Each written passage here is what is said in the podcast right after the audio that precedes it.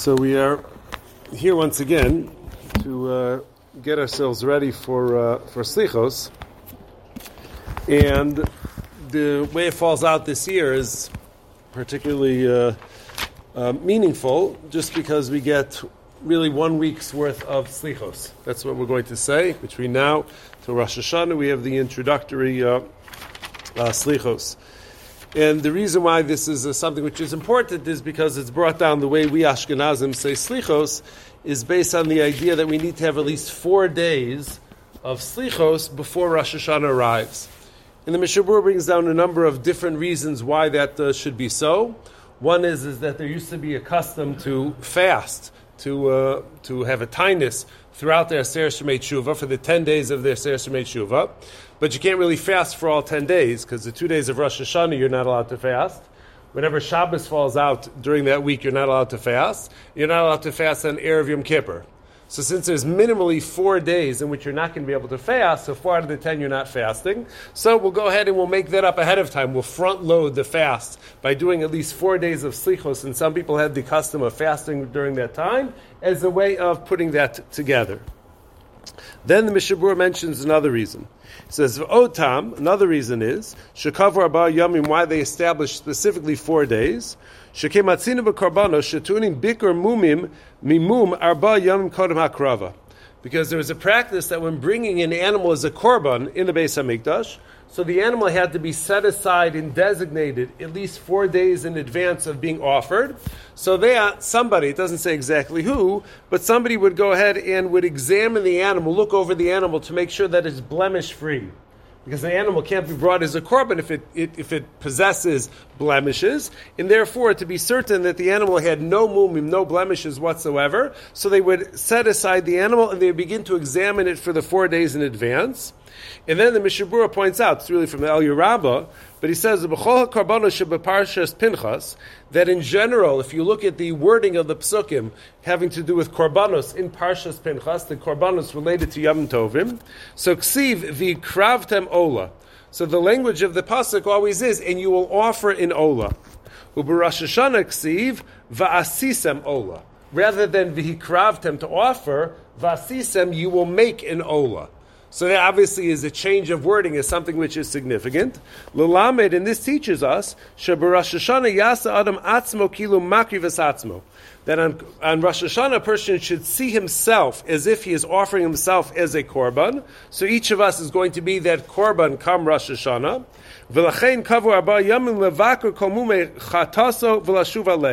And therefore, Chazal said, just like for a regular korban, you need four days of examination to make sure that it doesn't have any blemishes before you can bring it up on the Mizbeach. So, so too, in advance of Rosh Hashanah, where we are the ones, in, in sense, whatever that means, are going to be offered as korbanos, so we need to spend four days contemplating and exploring what sins we may have committed, which leaves behind the blemish, which leaves behind some sort of stain on who we are, so that we could clean that off and we could get ourselves to the point where we could offer ourselves as a korban blemish free. And that's the, the origin, that's another reason why we go ahead and we make sure to say at least four days of slichos before Rosh Hashanah arrives. In this idea of examining ourselves and thinking about our behavior and all of that, is something which is, that's really what slichos is about, but it's something which could be very intimidating. Because nobody really likes to see themselves in a bad light. Nobody likes to explore their weaknesses and their failures in the things which they need to work on. We generally like to see ourselves in a, in, in a positive light. And this is something which is, uh, which is very uncomfortable to go ahead and do, to be able to really explore and to be introspective about your own behavior and about your own stuff. And it's really a skill which I think for many of us, uh, we're not too accustomed to doing. Real deep contemplation about who we are and what we are in the sins themselves. And I'd like to spend these couple of minutes just sort of exploring what exactly that process involves so that we can engage in that process during these next four days, next five, six days, so that when we enter into Rosh Hashanah, so we will feel confident in terms of our position in that we are indeed blemish free, and we could uh, we could present ourselves as a, as a korban. And the thing to keep in mind when we talk about thinking about who you are and what you are and your behaviors is that the behavior, the what we would refer to as the sins which we commit, so those represent only the outermost manifestation of what's going on internally.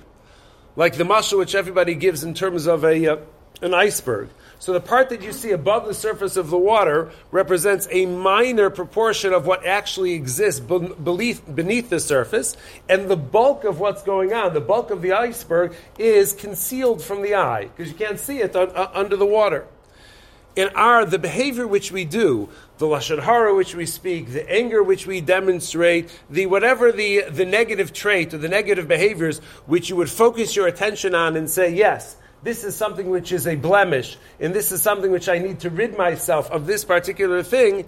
That behavior is just the only outermost manifestation of that, the outermost expression of it.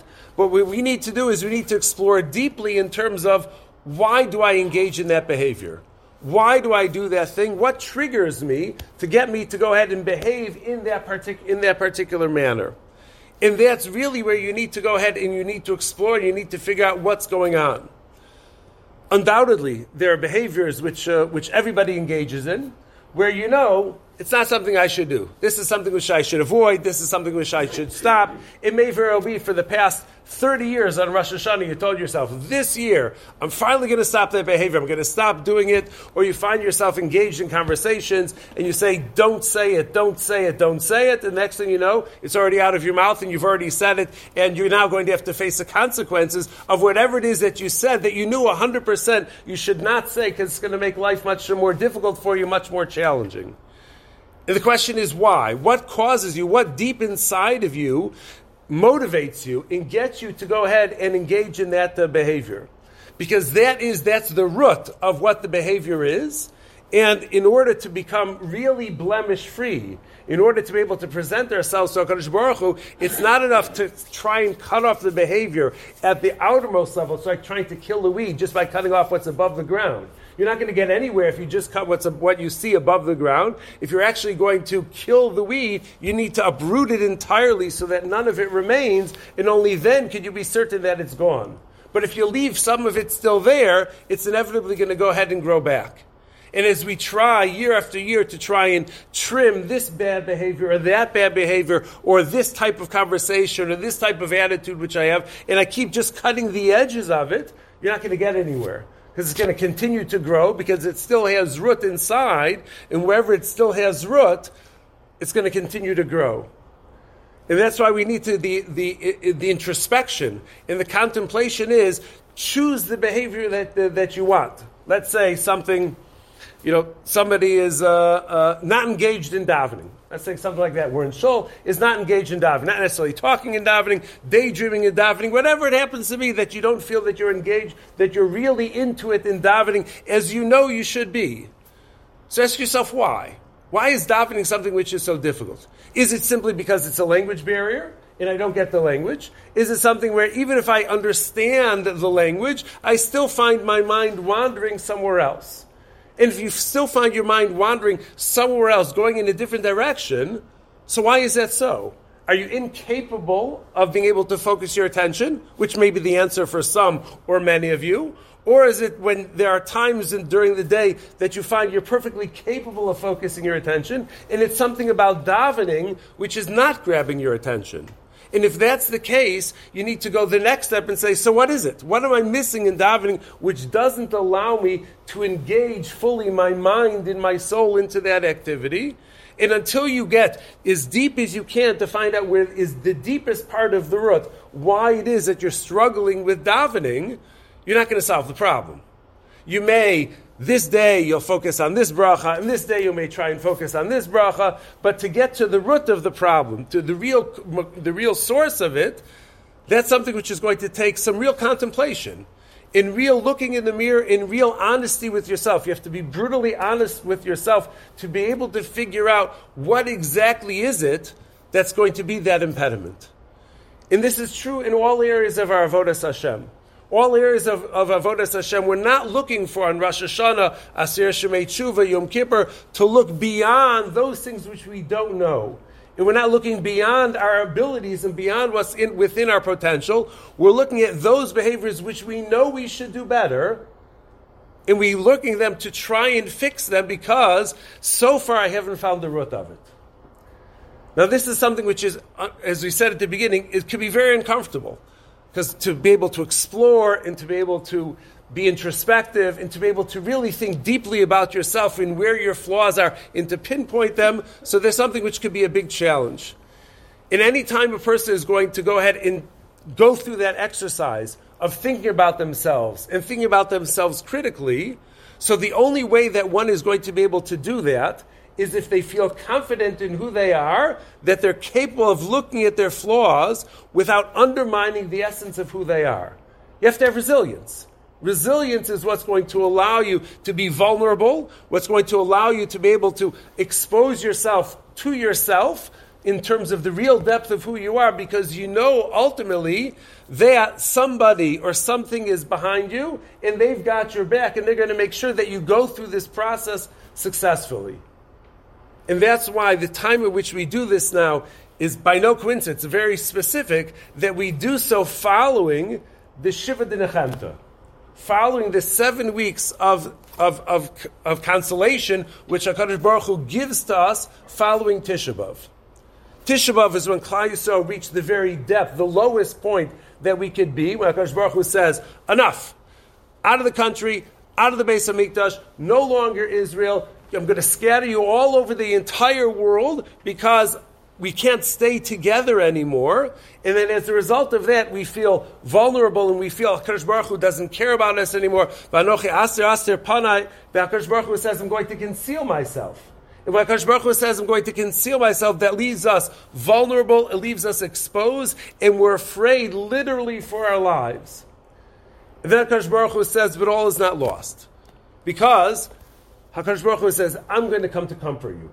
I sent you away. I sent you out of the pool. I sent you out of Eretz Yisrael, took away the Beis Hamikdash, but I am going to run after you to make sure to comfort you so that you should know that I still love you unconditionally as a loving parent. I still love you no matter what. Even if you can't see where I am right now, I'm at a distance away, I'm remote. But nonetheless, I still love you deeply and passionately. And only after we could go through the seven weeks of HaKadosh Baruch Hu pursuing us and telling us, despite what happened, I love you desperately. Despite what happened, I love you as a parent can, no matter what, unconditionally.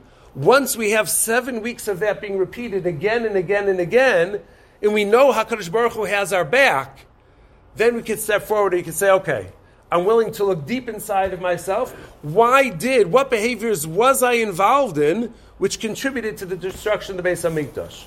What were those things I did individually? What were those things which we did communally? What were those things we did nationally, which led HaKadosh Baruch Hu to say, I'm leaving, I'm going back up to Shemaim, give me a call when you guys are ready.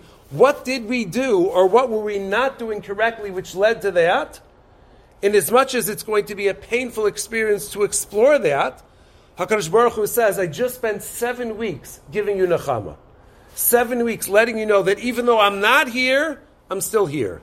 And even though I've gone remote, I'm right there next to you, holding your hand, supporting you, making sure that you could go through this and you could do this because I have confidence in you. I love you, and I know that you could do it. And that's why when we have this time, the seven weeks, the Shiva Chemta are behind us now. And now the only thing which is in front of us is Slichos and Rosh Hashanah and Yom Kippur and the Aseres Yemei Tshuva. Now we're finally positioned after these seven weeks since Tisha B'av. We've been waiting to get our confidence back, to get our strength back, to be able to say to Hakadosh Baruch Hu, we take responsibility for what happened with the Beis Hamikdash. Ashamnu, Bagadnu, Gazalnu. We're ready to go ahead and do all, all of those things because despite the consequences of being exiled from our land in the destruction of the Beis Hamikdash, we have 100% confidence that Hakadosh Baruch Hu loves us. And it's with that confidence, it's with that reassurance of the Shiva D'nechemta, that's what propels us and that what gives us the resilience to be able to enter into this new season and to be able to say, I'm going to do my best to explore as deep as I can those behaviors which I would like to eradicate, those behaviors which I would like to stop, so that I can do it successfully and get to the root of it and get it out of my system so that moving forward, I'll be much more capable and much closer to being able to realize my destiny and all of the potential which HaKadosh Baruch Hu has endowed in me to make that a reality. But it begins with these four days, or for us, these six days, where we examine ourselves to make sure that we're going to be blemish free, so that when we enter into Rosh Hashanah a week from now, we'll have that confidence. HaKadosh Baruch Hu is behind us. We've done our job to the best of our ability to find those blemishes and to rid ourselves of them. And now we could go in confident of the din, of the judgment HaKadosh Baruch Hu is going to give us.